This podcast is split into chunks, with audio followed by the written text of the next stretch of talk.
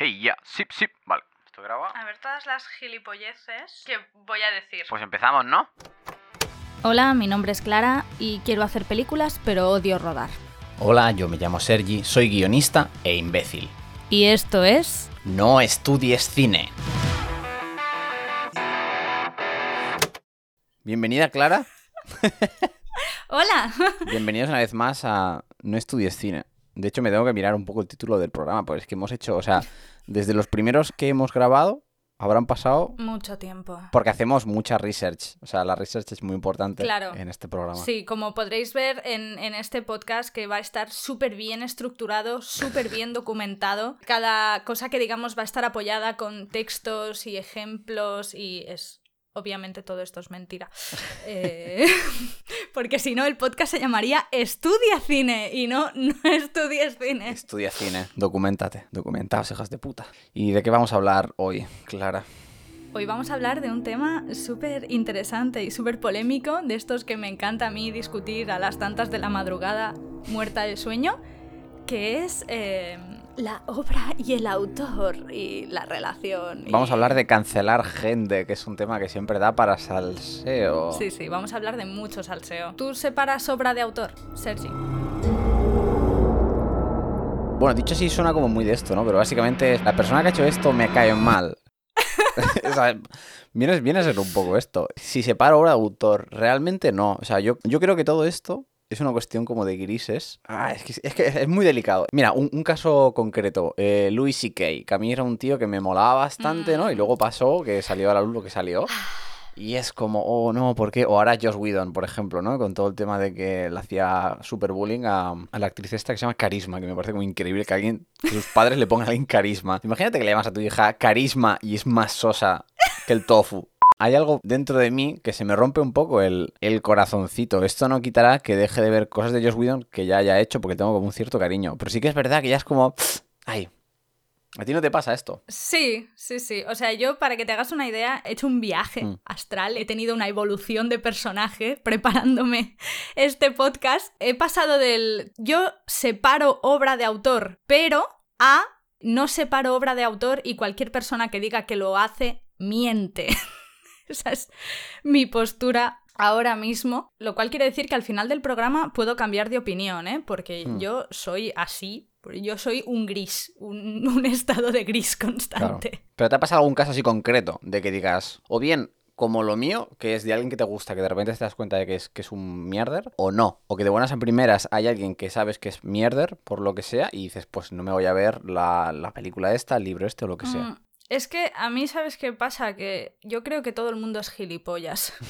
Así de entrada. Y yo siempre inconscientemente nunca he querido saber nada de los autores, de las cosas que me gustaban. Y creo que era precisamente por esto, porque sabía que en el momento en el que supiese algo de ese autor iba a, resu- a resultar muy decepcionante. Hmm. Ya sea porque descubres que esa persona en realidad, pues, eh, tiene un lado mega turbio y mega oscuro, o simplemente porque descubras que esa persona es absolutamente anodina y normal y no tiene nada de especial. Y es como, pero ¿cómo alguien tan normal como tú ha podido hacer esto, ¿no? Que, que me ha llegado tanto. Claro, porque esto es un poco también el vídeo este que, el, todo el research que hemos hecho, ¿no? Es un vídeo de YouTube que me, que me has pasado sobre el tema de la, de la muerte del autor y tal, ¿no?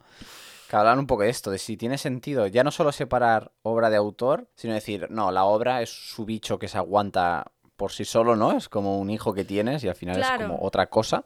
O tienes que estar buscando constantemente, "Hmm, aquí el autor me ha intentado decir algo. Tú a la hora de enfrentarte a un texto, a una obra, a una película, lo que sea, tú puedes hacer como dos, two different approaches, ¿no? Puedes acercarte desde el desconocimiento absoluto y entonces leer la obra siendo virgen, digamos, o no. O puedes acercarte ya con cierta información. Y de todas formas, por muy vírgenes que lleguemos, ya sabemos algo. Un amigo mayor nos ha contado cosas. En el momento en el que tú vas a ver Malditos bastardos. Ya sabes quién es Tarantino, ¿sabes? Aunque no hayas visto ninguna peli de él, pero sabes quién es. Entonces eso ya te, te condiciona, de cierta manera. Ya no te acercas a, a esa película de la misma forma. Tu opinión ya no es, ya no es la misma. Claro, No sé, mi, mi madre, por ejemplo, no puede ver al niño de solo en casa. A Makula y Kulkin no lo soporta. por las drogas que ha tomado y todo esto. No, no, por la película de El buen hijo. ¿Tú has visto esa película? No. Pero seguro que es un hijo de puta, con ese título seguro que... Exacto, o sea, en esa película salen Elijah Wood y Macaulay Culkin. Uno es bueno y otro es malo. Adivina quién de los Hostia. dos es el bueno. Y quién tiene la carita de niño bueno y quién tiene la carita de cabrón. Y Macaulay Culkin lo hace tan bien en esa película que desde entonces mi madre no lo puede ver en ninguna otra película sin pensar, eres un maldito psicópata.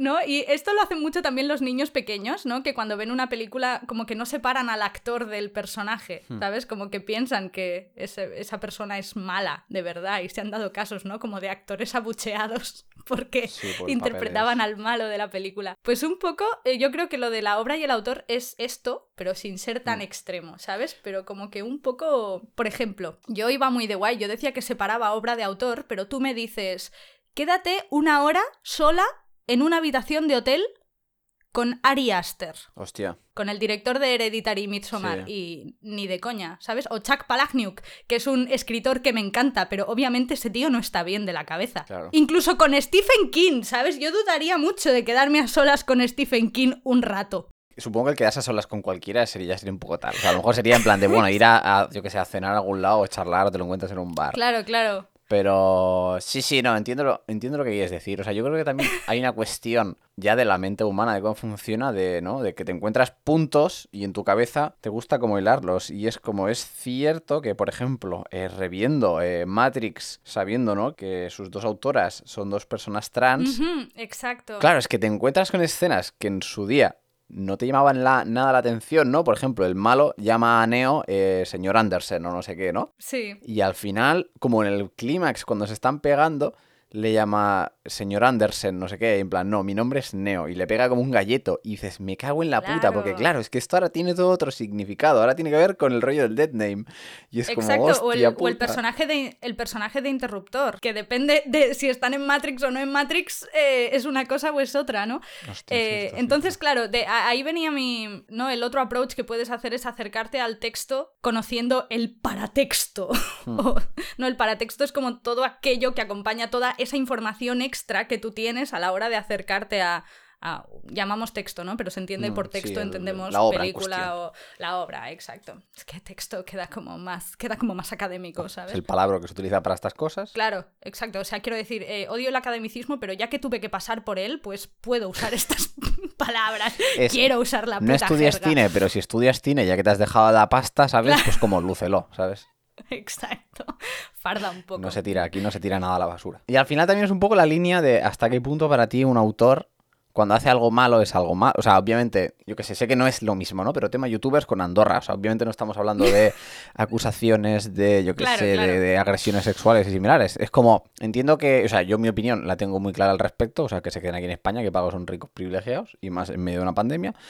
Pero, no, pero me refiero, pero entiendo que puede ser un lugar más dado a grises. Pero tú ponte que tienes un autor que es, ¿sabes? Una cosa como increíble, que, que, que es súper buena persona, súper reivindicativo y tal, y a un día de morirse, coge y pone una bomba y mata a 100 personas. No, claro, o sea, esa persona hasta, hasta prácticamente el final de sus días ha sido una persona maravillosa, pero ya en el momento que, que hace una barbaridad, o sea, porque todas estas cosas no- normalmente, siendo realistas, es como retro, retroactivo, ¿no? O sea, tú te encuentras de que Josh Whedon en el año no sé qué hizo esto, ¿sabes? No Josh Whedon acaba de tal, de se le acaba de ir la pinza, pero podría ser. Hmm. Entonces, claro, ¿tú cómo te comportarías con eso? ¿Cómo... Es que a mí, por ejemplo, yo hice una... Cuando yo iba a la universidad, bueno, yo hice una asignatura de literatura. Me cambió un poco la vida esa asignatura, la verdad, porque tenía un profe bastante guay. Y eh, una, vino a darnos una clase un escritor, porque nosotros leíamos un recopilatorio de, de relatos, y entonces uno de los escritores de uno de los relatos que leíamos vino a darnos una clase. Y recuerdo muy poco. Solo recuerdo dos cosas. Recuerdo que ese texto fue uno de esos textos que cuando yo lo leí pensé, "Mm, ¿qué coño es esta fumada? ¿Qué puta mierda es esto? Y de repente el, el autor dijo, claro, porque esto esto habla de la culpa. Y de repente me hizo clic la cabeza y fue como, ¡Ah! los textos hablan de cosas, ¿sabes? Como hay, hay tema más allá del argumento y esto que parece muy obvio. ¿Hay algo debajo? Sí, sí, es como, oh, subtextos y, y, cosas. Pues todo esto yo lo aprendí en cuarto de carrera, ¿vale? Así que mi conclusión es que los comentarios de texto en los institutos a lo mejor se hacen mal. Eh, si esto lo tuve que aprender en cuarto de carrera, o a lo mejor soy yo que soy tonta, también puede ser. Pero la segunda cosa que mm, se me quedó de esta clase fue que el autor entró, dijo, ¿alguien tiene el relato? Tal, se lo dejamos, se lo mira así por encima y dice, Buah, tío, es que yo no me acuerdo, ¿eh? De cuando escribí esto. Claro, es que ya pasa. Claro, el tío dijo, esto lo escribí hace 10 años o hace 7 años. Y es como, mm, no me acuerdo de nada, pero bueno, voy a leérmelo por encima, a ver qué coño escribí aquí. Y yo ahora que estoy escribiendo más asiduamente, me pasa que de repente leo algo que escribí hace unos meses y es como, anda. Ah, pues tiene gracia. Ah, pues no está mal. ¿Sabes? O sea, soy completamente ajena a algo que he escrito yo misma. Sí, porque no, no te acuerdas o no lo tienes. Claro, claro, si luego hay un salto de X años, estás en otra etapa. O sea. Claro, claro, totalmente. Entonces yo también, yo soy muy de la filosofía esta del filósofo este griego que decía que el río fluye y el agua no es la misma y toda esta mierda, ese ¿vale? Filósofo, ese filósofo griego llamado Bruce Lee. sí de, Water Becomes a Teapot.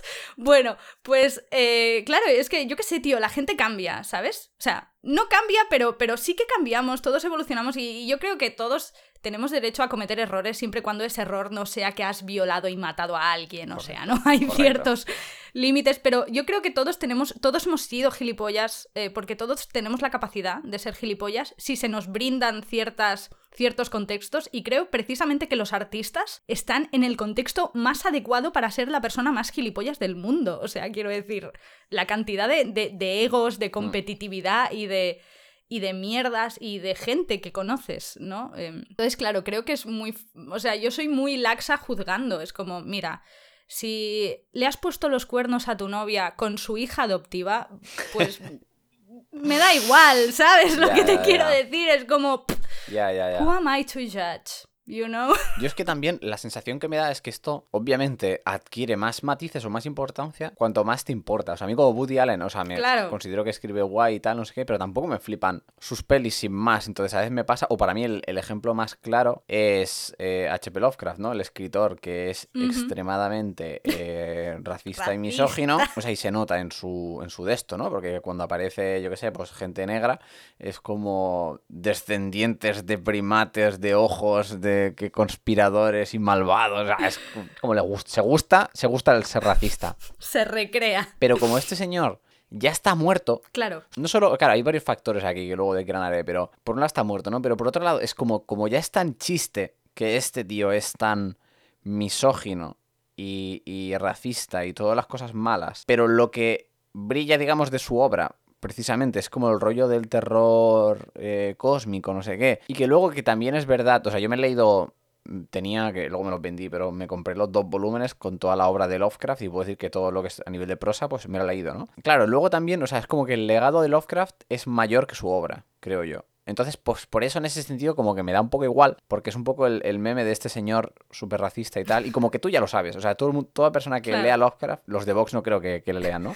Pero yo que sé, como toda la peña así como mega tal, pues es como que, no sé, como que la aceptas, forma parte del pack. Claro, y aquí, bueno, es donde entramos un poco, creo, en lo del tema de la muerte del autor, que es como una teoría, es una, ¿cómo se llama? Una teoría literaria, filosófica que...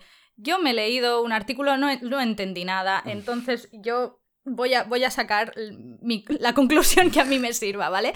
Y es que yo lo que sí que estoy muy a favor es de que la obra es del que la consume. El mensaje siempre va mucho más allá de lo que tú pretendías. Si lo has hecho como medianamente bien, ¿no? Porque luego cada uno cogerá ese mensaje y se lo llevará a su propia experiencia y a su propio terreno. Y creo que eso es lo bonito, ¿no? Cuando tú sientes que una, que una película te está hablando directamente a ti. A mí me ha pasado, yo he estado en el cine viendo pelis sintiendo que el director ha hecho esa peli para mí, única y exclusivamente. Obviamente no es así, pero ese sentimiento es guay. Al mismo tiempo, hay gente que no sabe leer y no sabe ver películas e interpreta cosas que claramente no están Se ahí. ve en el club de la lucha, me cago en la puta, hay que reventar aquí todos los edificios del mundo. Esto es, es el mensaje, es el mensaje. La obra es del receptor, pero hay que saber leerla, tío. Pero dentro, ¿sabes? dentro Es de como- unos cauces que ha marcado el... Claro. Otra cosa es que la hayas escrito mal. Por ejemplo, para mí un ejemplo de esto es Gris. ¿Dónde va a parar tu, tu reflexión? A ver. O sea, Gris, yo no creo que el mensaje de Gris fuese el mensaje que se desprende de Gris, pero es que es una peli que está mu- el guion está muy mal. El subtexto que se desprende es como, pues tienes que cambiar para gustarle al tío que te mola, ¿sabes? No sé, es como algo muy chungo, pero la peli yo dudo mucho que quisiese decir esto. Lo que pasa es que no supieron explicarla bien. Ya. Porque también es eso, a veces la gente no escribe tan bien o no, no, no hace las cosas tan bien, ¿no? Ya, sin, sin entrar en, en mundo spoilers, porque es una cosa avanzada, pero en la serie Ataque a los Titanes pasa una cosa parecida, que es, o sea, es que te juro que, o sea, la serie la puedes pillar desde un punto antibelicista y probelicista. Claro, exacto. Y es como, hostia puta, tío, porque... Y aquí, una vez más, vamos a lo del paratexto, porque ya digo, sin entrar en detalle, los protas forman parte de un cuerpo militar y tal, ¿no? Y a veces hay como esta cierta sensación de, ay, ¿sabes? Eh, como que las, las élites de esta sociedad, ¿no? Los nobles y tal, que no están por los problemas del pueblo y tal, y nosotros los tenemos que solucionar. Y los protas son gente maja, pero a la vez es como, hostia, un discurso de de los dirigentes de este país no tienen ni idea a ver si el ejército se va a tener que meter en esto, ¿sabes? Y es como, hostia puta, que esto tiene otra serie de consecuencias, ¿no? Y la serie pues habla de, se queja de temas de racismo y de opresión y tal, pero por otro lado tiene a un personaje que, el- para los que vean la serie, que es el, el general Pixis, que esto una vez más es para texto, que se ve que es la viva imagen de un general eh, japonés de la Segunda Guerra Mundial que hizo atrocidades en, en, Corea, tío. Que la lió. Entonces, claro, es como que tú ves la serie como persona y, que- y probablemente que los japoneses tampoco se, se cosquen mucho, pero es como si yo hago una serie aquí que de repente pues un, un héroe de guerra tenga la cara de Franco, tío, por decirte algo, ¿sabes? Es como, hostia sí. puta, esa, eso... No, es como es delicado, es delicado. Es como esto que hablaban de, esto que te, dije son, de- te dijeron de, ¿por qué politizas los vídeos? Así, bueno, ¿por qué politizo los vídeos? Por empezar eh, diciendo bienvenidas y bienvenidos. Sí, sí, sí. El subtexto. Pues quiero decir, ¿no? Al final lo que dicen esta gente que, ah, ¿por qué lo politizáis todo? Es que todo tiene un subtexto. Todo tiene unas ideas intrínsecas, quieras o no quieras. Es que no, no depende de la intención. Es, es como cosas que se, que se desprenden de lo que tú, de lo que tú dices. Entonces, claro, hay autores que, que no le prestan atención a esto y con los mangas pasa mucho porque como es algo serial que tú vas sacando ahí a saco y se te van ocurriendo cosas y las metes, yo sinceramente creo que el autor de Attack on Titans, eh, pues, ¿sabes? Ha ido como metiendo ahí Yo- cosas. y- Yo, creo que puede tirar ligeramente más al fascismo, pero tampoco. Es que no, es que no lo sé, es que al final es como un debate, porque. Fua, claro, porque lo demás esta peña casi nunca En da realidad, entrevistas sí. ni nada y tal. Y, pero viendo por dónde va la serie, en el momento que estamos grabando esto, y repito, no vamos a hacer spoilers ni nada, pero falta un mes para que salga el último capítulo del manga. Y yo estoy convencido que hasta que no vea el último capítulo, porque es como un debate de ¿y si esto? ¿y si lo otro? ¿y si esto? ¿y si lo otro? Entonces yo creo, es que es buenísimo el, el caso de Attack on Titan, es que es una mierda, no puedo entrar en detalle. Pero es que es eso, porque es como que critica un montón de cosas, pero luego a su vez hace otras, tío, y es como... Es que ahí está un poco el problema, o sea, nosotros en clase siempre nos decían que el final contiene la tesis del director, ¿no? En el caso de una película. Entonces es como tú has expuesto un tema y cómo acabe la película va a ser como la opinión del director, ¿no? La moraleja o lo que, lo que te quiero decir sobre esto, ¿no? Entonces, claro, ¿cómo vas a separar obra de autor si al fin y al cabo te están como aleccionando, entre comillas, ¿no? Te están como contando una historia con moraleja. Entonces, esa moraleja obviamente va a decir mucho de la persona. Y, por ejemplo, hablando de Attack on Titans, vamos a hablar ya de JK Rowling, porque... O sea, una vez tú has escrito tu novela, tú has hecho tu película, tú ahí ya ni pinchas ni cortas. Tú ya has dicho todo lo que querías decir. Una, una vez publicas el vídeo en YouTube, es- no lo puedes editar, ¿sabes? Una vez está subido. O creo que sí, hay una herramienta. Sí. Bueno, da igual. Es un, es un mal ejemplo, pero sí, entendemos el... Vaya mierda, porque siempre es una mierda que alguien que ha hecho algo guay que te ha gustado, pues resulte que es una persona un poco me. Así que realmente mi moraleja, en la que no separéis a podcast de, de creadores de podcast, es eh, no seáis cabrones. En general, Claro. sed buenas personas, pero si sois artistas tenéis una responsabilidad para con vuestro público. porque alguien os va a admirar a través de vuestra obra y decepcionarles es aún más feo, ¿sabes? Entonces, sed buenas personas. Claro. Si luego dices, está bien tirar la basura en la calle, no hagas eso.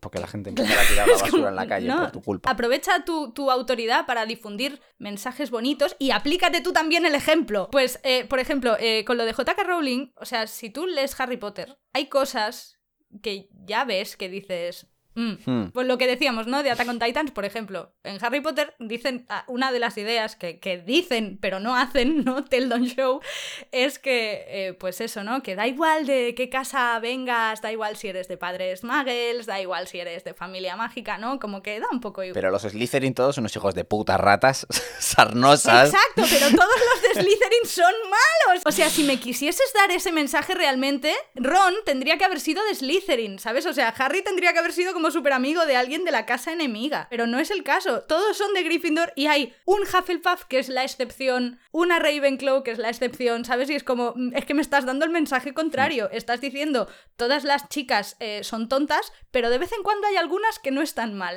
¿sabes? No defender a J.K. Rowling, en parte porque no soy. O sea, fui fan de Harry Potter. Me la leí de pequeño, o sea, no puedo entrar tampoco mucho subtexto y cosas así, porque más allá de cuatro cosillas que he releído Claro. en internet, eh, no tal. Pero sí que es verdad lo que dices, ¿no? De, hostia, pues si quería que su mensaje tal, su amigo podría haber sido de la otra casa y esto. Claro, luego también tú como autor, ¿no? Ya bastante tienes con hacer una historia súper interesante. O sea, yo entiendo que luego dices, ojo que ya no solo por lo que quieras, sino obviamente pues todo el pack implícito de, de micromachismo, mi- microracismo y todas estas cosas que no te das cuenta, ¿sabes? De que a lo mejor... Claro. Yo qué sé, pues en el caso de J.K. Rowling, ¿no? En, claro, es que esto que, que lo escribió princi- es en principios de los, o De sea, en los los 90, ¿no? sí, creo No, que el, único personaje asiático se llama Cho Chang, ¿sabes? Que es como, hostia, tío. O sea, a día de hoy esto no ha envejecido tal, pero claro, es que yo como autor a veces pasa que estas cosas que yo, o sea, yo no lo sé porque no he revisado como todo lo que he escrito ever en mi vida, pero es fácil que haya eh, metidas de pata de estas y sí que es verdad que yo creo y, y me da la sensación que se ha avanzado muchísimo en términos de feminismo y de inclusión y tal. o sea, yo me acuerdo cuando hice la carrera, 2011,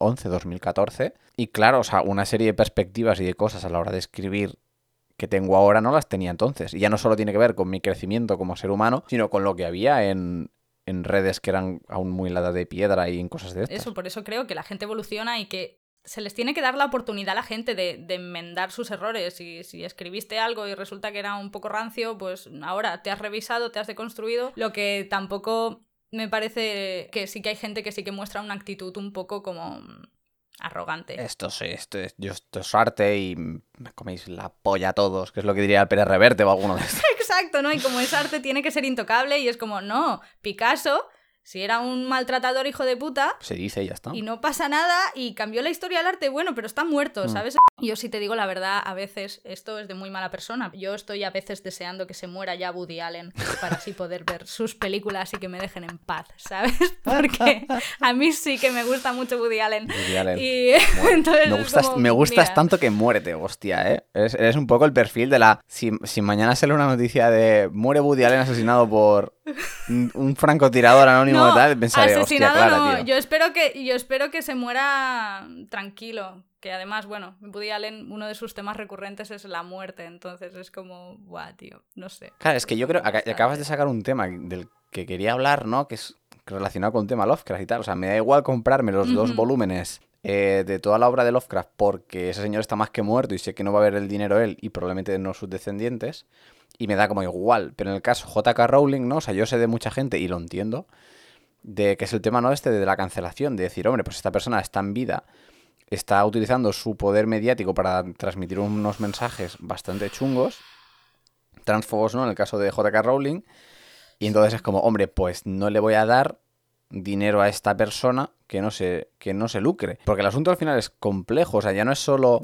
No voy a comprar los libros de Harry Potter, que vale, pero es que claro, es que están las pelis de Harry Potter. Ahora va a salir un juego de Harry Potter, ¿no? Que no tiene. O sea, yo no soy fan y, me importa tres pepinos. Pero no tiene mala pinta. Entonces yo puedo entender que hasta cierto punto la gente dijera, "Hmm, anda. Entonces, claro, está como la duda de decir, hombre, si me compro el juego, no estoy. Hay dinero que le, que le irá a JK Rowling, aunque no, aunque por contrato no le vaya dinero, pues es como no dejas de estar apoyando la, la propiedad intelectual de esa mujer, ¿no? Y dándole una vez más voz a su tal, que luego el dilema no existe porque el desarrollador principal del, del juego, el tío es un pavo que tiene un canal de YouTube de extrema derecha, de tal, o sea, es otro perlas, ¿sabes? O sea, es como que, por si había, por si había algún tipo de duda, que hace, hace nada, hace dos, dos días, como que el que se dice, eh, ha renunciado y no sé qué, pero bueno, que ha hecho el 90 y no sé cuántos por ciento del juego, ¿sabes? Que sí, sí, que es como, por si te quedaba duda, patapom, toma tres cucharadas. Ya, tío. En realidad es, es como una mierda. O sea, a mí esto de la cultura de la cancelación, pa- para mí tiene eh, cosas buenas y cosas malas, ¿no? Como todo. Ay, vaya, qué cosa tan interesante acabo de decir. Pues, o sea, a mí me gusta por un lado porque hay como muchas cosas eh, que se escapan a la justicia. Mm. Si alguien te grita algo por la calle, pues obviamente no lo vas a llevar a la cárcel. Claro. Depende de- del día, si me gritan algo por la calle, yo pienso que sí y que esa persona merece morir de una forma cruel, pero bueno, eso va a días, ¿vale? Pero en cambio la gente puede tomársela por su mano y puede decidir, pues eso, en plan de, ah, pues si esta persona eh, hay actitudes que no me gustan, pues opto por no, ¿sabes? Es que sería como una postura política realmente, ¿no? Opto por no, no consumir su contenido para no beneficiar a esta persona. Y es una manera un poco de recuperar el control por parte del público de lo que se consume, porque al final yo tengo la sensación de que no controlamos lo que consumimos, o sea, consumimos lo que las empresas quieren que consumamos. O sea, al final es como la película que se gasta más dinero en marketing, es la que vas a ver porque es la que van a proyectar en cines y es la que va a tener más visibilidad y es de la que vas a haber oído hablar. Entonces, esta, es- este aspecto de la cultura de la cancelación me parece guay porque es como que es una manera de equilibrar un poco la balanza. Pero por otro lado, tiene cosas malas como que han cancelado mi serie favorita de Netflix. ¿Qué es? ¿Cuál, cuál? A ver, a ver. eh, bueno, Master of None ¿La han cancelado? es una serie muy guay. ¿Qué? La han cancelado porque, porque Aziz Ansari se vio metido en una especie de cosa que luego resultó que no era nada. Y ahí resulta, que- resulta que, por si acaso... Pero, bueno, pero da igual, ya, ya era otra serie, ¿sabes? Es como...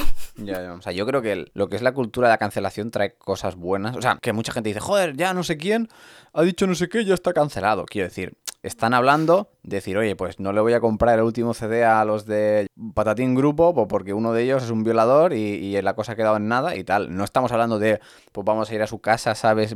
Se la vamos a quemar y vamos a matar a su familia delante de sus ojos para que sepa, ¿sabes? Que los fans somos los que mandan. O sea, no, estamos hablando, pues igual que, o sea, es básicamente lo mismo que si algo no te gusta, no te lo compras. O sea, la verdad que nadie me dirá, Claro, exacto. tío Sergio, eres un mierdas porque no te has comprado el último CD de, yo qué sé, de Bisbal, ya lo has cancelado. No, pues no sé, no me interesa. Pues si de repente eh, Louis C.K., que es un tío el que había seguido y tal, no sé qué, veo que, hostia, pues ha hecho esta cosa que no me, que no me gusta, o Josh Whedon, pues es como, hombre, pues si yo no estoy cómodo con, con eso, ¿sabes? Pues diré, pues, pues pues creo que no les voy a dar dinero, a no, a, a no ser que salgan como dando, eh, yo que sé, pidiendo perdón, que tal, no sé qué, que se rediman, o sea, que luego sería otro tema también, de decir, o sea, ¿hay redención posible?